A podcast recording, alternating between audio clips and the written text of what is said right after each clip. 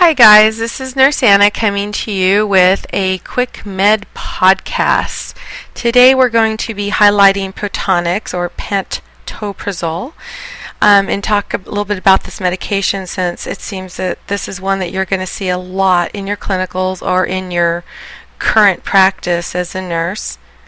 Protonix is a proton pump inhibitor that is used to treat certain stomach and esophageal problems such as acid reflux or GERD. It works by decreasing the amount of acid in your stomach. This medication relieves symptoms such as heartburn, difficulty swallowing, and persistent cough. It helps heal acid damage to the stomach and esophagus. It helps prevent ulcers and may help to prevent cancer of the esophagus. Protonix belongs to a class of drugs known as proton pump inhibitors or PPIs. Hospitalized patients are placed on Protonix to decrease the risk of stomach ulcers while in the hospital. What happens is stress, medications, etc. can all be very hard on a patient on their stomach.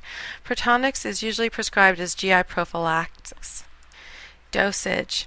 Dosage is usually 20 milligrams IV, PO, or NG tube. Note that IV dosages can range from 20 to 80 milligrams. If you are giving Protonix 20 to 40 milligrams IV, it must be reconstituted with at least 10 mLs of NS, but can also be used with D5W or lactated ringers.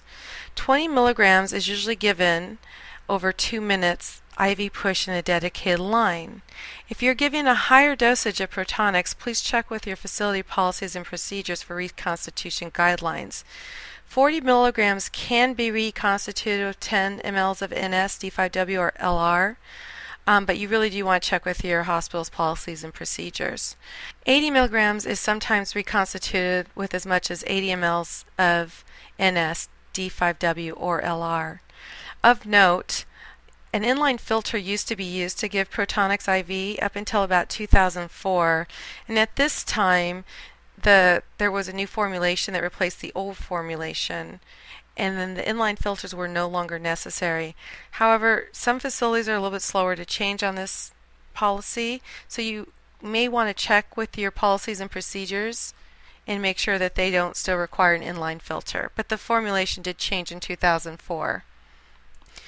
Your common adverse reactions for Protonix would be the usual nausea, vomiting, diarrhea, abdominal pain, but there can be some pretty severe ones too, like blood dyscrasias, liver impairment, rhabdo, hyponatremia, pancreatitis, SJS, C. diff diarrhea, and hypomagnesia.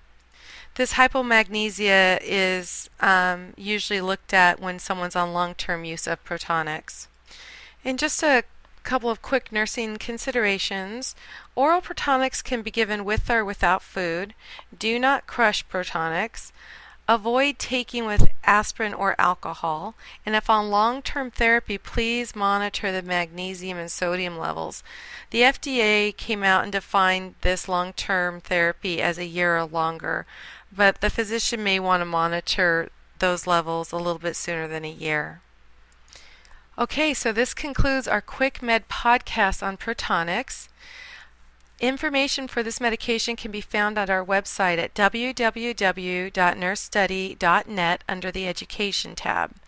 If there's a drug that you would like us to podcast for you, please send a message to our Facebook site at nursestudynet or send us an email at nursestudynet@gmail.com. And of course we have to put our disclaimer out there that this material is provided for educational purposes only and not to be intended for medical advice. I hope this little podcast helped you guys. Have a great week.